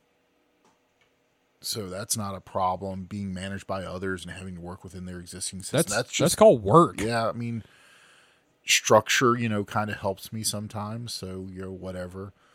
With a group of highly emotional people who are expected to talk about your feelings and cry in public. Um, that seems a little uncomfortable, but because I'm not a, you know, a super sherry person, especially with people I don't know. Sure. Um... Having to be the same as everyone else, living a regular, normal life. Well, that's that seems like very like long term. Then, like the others are like in the situation, yeah. and that's more of the rest of your life. Yeah, mm. like so that's kind of weird. But not being allowed to express your own opinion, that would suck. So it's kind of the last two, um, but. I don't. I think I could deal more with a, quote, regular, normal life, which I guess I'm living now. I can't think of anything that's abnormal about my life. Sure. Well, aside um, from the amount of porn you consume. No, yeah, that, you know. I mean, while you while y'all don't know it, I never I've been, brought it up. I've been I've been like watching thirty gigs of porn this whole time. He's masturbating right now. Oh no, I don't masturbate. God, no, oh. I never touch myself. Just just watch. That makes porn. The baby filthy, Jesus filthy. Cry. Yeah. Okay, so I'm group of dominant people. I guess I'm mm-hmm. just go with the yeah. express your own opinion. I, I also want to point out that this is peak podcasting content because we're basically just doing a BuzzFeed quiz. Yeah, yeah. pretty much.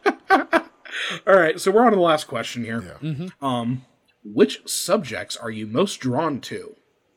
Art and design, maths, technology, and science. Oh, they're British. Everything you can learn as long as it's new. Magic, witchcraft, and the supernatural. Ooh. Physical pursuits like dance, exercise, and fitness. Nerds. Art and design. That's that's a given. Well, it, I'm it's out tough of those. For me. It's as, tough for me.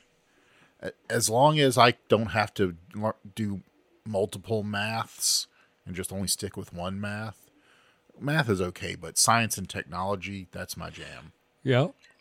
Like, like I, you know, art and design I can see for myself, definitely. But everything you can learn as long as it's new, that also, like, really yeah. applies to me. I think that's, me. that's you. That's that, you, because you have broad interests. Well, I, that one appealed to me, too, but I think technology and science more so than everything right. else. Yeah, I have a lot of like weird ass trivia in my head. So oh, yeah, yeah, I think everything you can learn is like, yeah, I'm going to go with that one. Okay. Okay. So okay. All right. So we got our results. So who mm-hmm. wants to go first? You f- reveal who you are and then read the the section about them. Okay. Below. Uh, so who wants to go first? Or I should will. we all just reveal who I'll, we I'll have? Go. I'll Kevin, go. go first. Okay. Hi, I'm Kevin, and I got Pleiadian.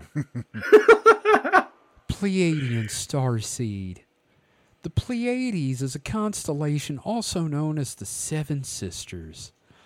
Like all starseeds, there are certain physical characteristics associated with them, and this type is known for being, for often being tall and slim with long limbs. They might also have blonde hair and blue eyes with a heart-shaped face and a small nose. That's exactly what Kevin looks yep, like. Yep, that's me. I'm a little elven freak. These people are pure humanitarians. I don't know, I'm pretty misanthropic. Who are filled with love and understanding. Earth seems overly harsh to them because their nature is to be gentle, peaceful, and loving. From being in this Earth environment where society is much tougher than where they originated from in the Pleiades, they may become people pleasers who feel overwhelmed by their sensitivity. They have come here with a mission to teach about love and light. I bring love! And by, legs. and by doing so, they will assist with the healing and ascension of this planet. That is what they feel a deep calling to do. They generally exude a feminine energy. Hey, wait a minute. With the natural gift of intuition that most starseeds benefit from. Pleiadians live on a higher frequency of, fuck, of love and creativity and are accustomed to a matriarchal society where women are highly honored. While being similar to humans in many ways, they are more evolved physically and spiritually. These sensitive light workers, oh fuck you, bring beauty, peace, and enlightenment to Earth once they can peel away their human conditioning to expose their true selves. Wow, they nailed you, man. They oh, nailed yeah, you. man. That is straight up me. I am an alien woman from the stars. Yep. Well, they're not necessarily a woman. Just, well, you know, yeah. more in tune with the, the, the sacred feminine energy. There you uh, go. Just give it to me. I'm a, I'm a, I'm definitely an alien woman from the stars. Okay, so you are a Pleiadian starseed. Yep, that's how, how do you feel about that revelation? Do you feel like, you know, better? It makes my butthole that? itch. I don't know. It just makes my butthole itch. I don't know Kevin, what it is. Like. Kevin, that's because you didn't wipe well. Oh, damn it. Oh, man. Oh, Pleiadians okay. don't wipe. Didn't you know that? We don't have toilet paper in the Seven Sisters. Oh, God. They, they all use bidets. Yep. All right. Yep. Okay. All right. Uh, it's called the Mike, Super Soaker three thousand. What do you got? So, apparently, I am Orion. Oh, oh, oh, oh, Orion. Auto parts. Ow! Yeah. Um, so, these starseeds come from the Orion constellation. The, the, okay. Yeah. Many will have migrated there from other star systems, so it's quite common to be an Orion hybrid who is previously from another constellation before arriving on Orion. All right. Uh, so there, you're nothing. Yeah, there are multiple different planets in the Orion constellation that you may have incarnated on, including Man- Mintaka, which was covered in sparkling waters filled with whales and dolphins. Oh, God damn it. However, this planet is no longer in existence. Oh, they so got you have tired. to find a new porpoise. In life. I, I don't have oh, a porpoise. They got tired of being raped by space dolphins. So long and thanks for all the fish. Yep. And rape. So long. I'm not singing it. Never mind.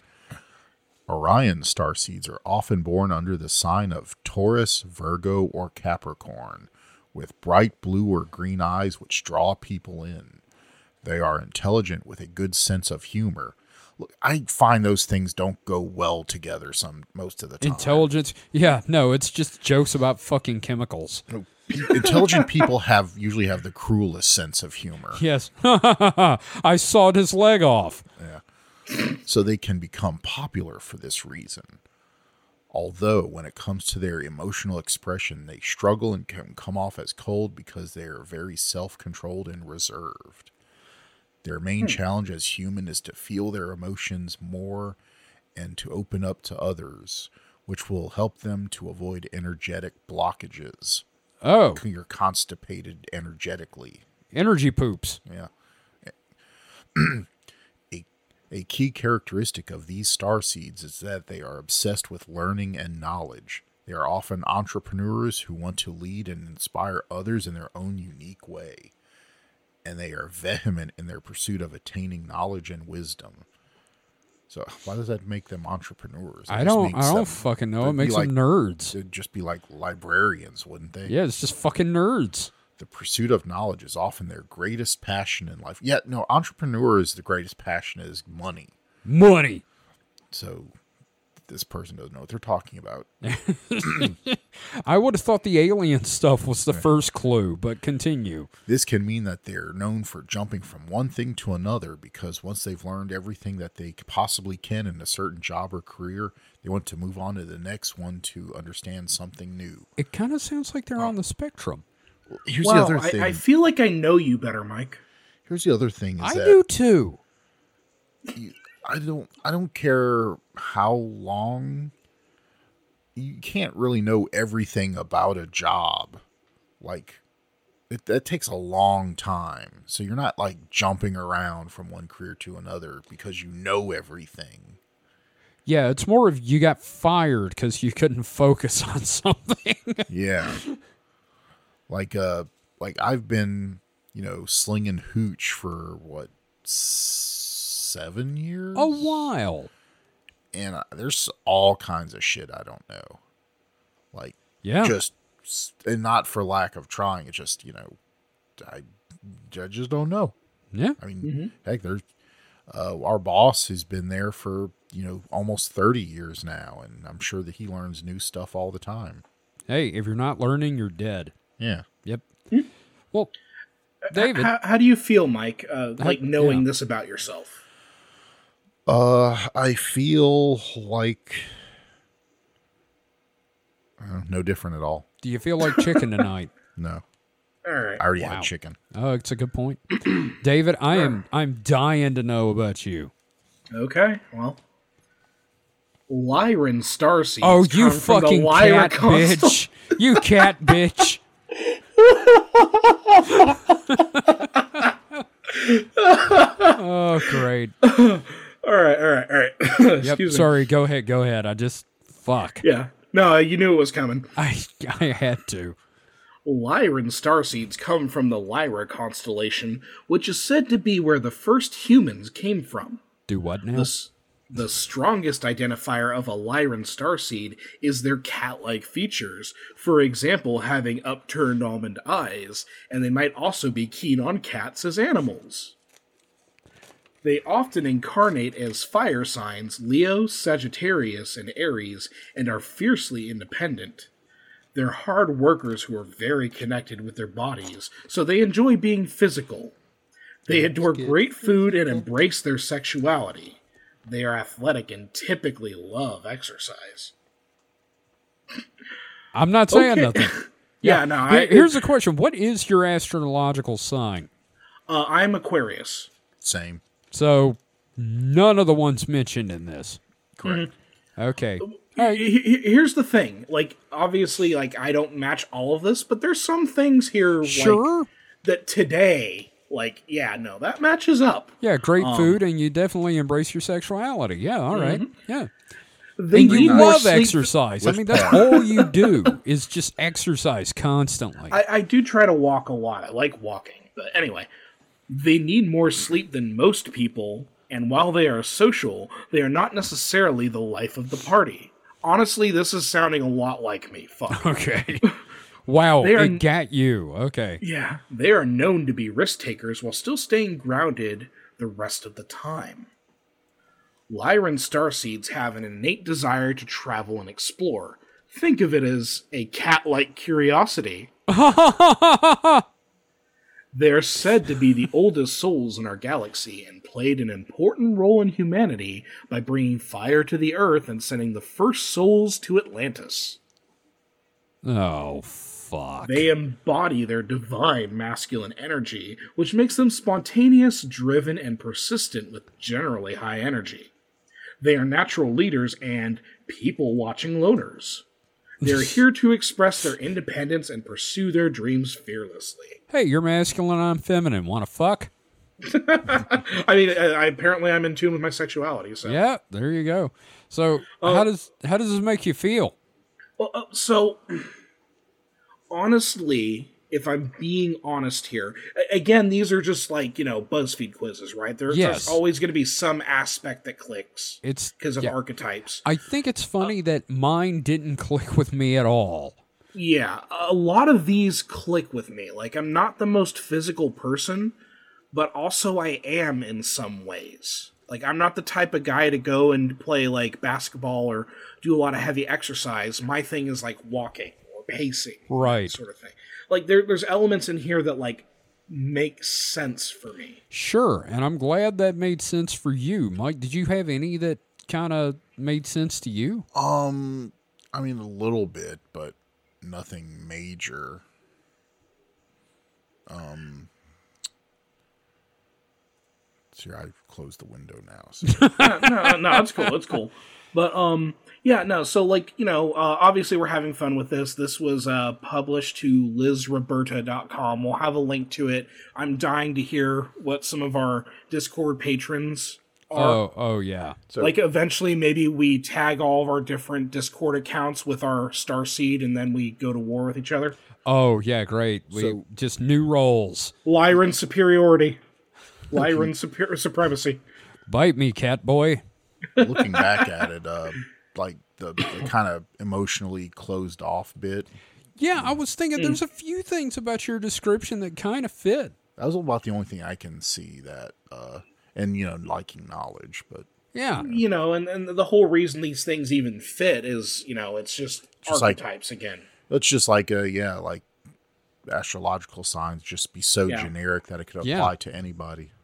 But, uh, yeah. yeah, no, I, I encourage everyone to take this. Uh, I don't know much else about the website, you know. Um, yeah. That could be a problem.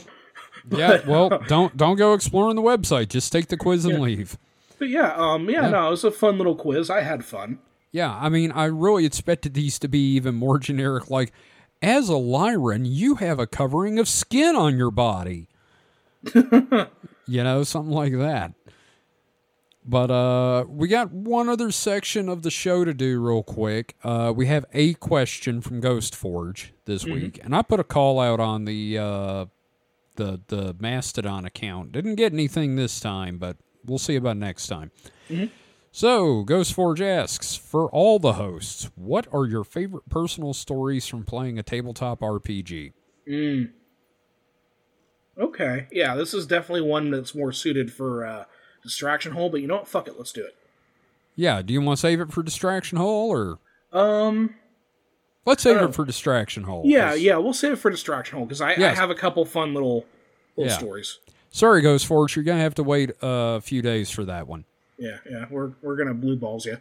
Yep. Um, uh, that being said, I think we should go ahead and maybe discuss... Uh, something that we are going to be doing over the next year. Yeah. Now, Mike actually doesn't know much about this. We kind of been discussing this, uh, and I meant to bring it up more, too. I'm like, yeah. you know about it, but, like, the details are kind of... holding out on yeah. me. Not yeah, holding and, out on you, but... Yeah, like, just, it, you're, it, you're, it, you're rug pulling me, aren't you? Nope. Well, and it's it's definitely Cut something where it's, like, it's a Kevin and I kind of run the show sort of thing, just because it's in our wheelhouse. Um, and I imagine a lot of it's going to kind of fall on me, because this is the type of work that I do anyway. And I'm um, lazy. So, um, yeah, for twenty twenty-four, Supernatural Selection is going to be launching a zine. Um, and, hey, you had mentioned that. Yep. Mm-hmm, mm-hmm. And uh, I'm hoping that we can do this as a yearly thing. I've got a schedule planned out and everything, but um, yeah, I just kind of want to go over some details. Uh, so for our first zine, we're calling it Cryptid Encounter Yearbook twenty twenty-four.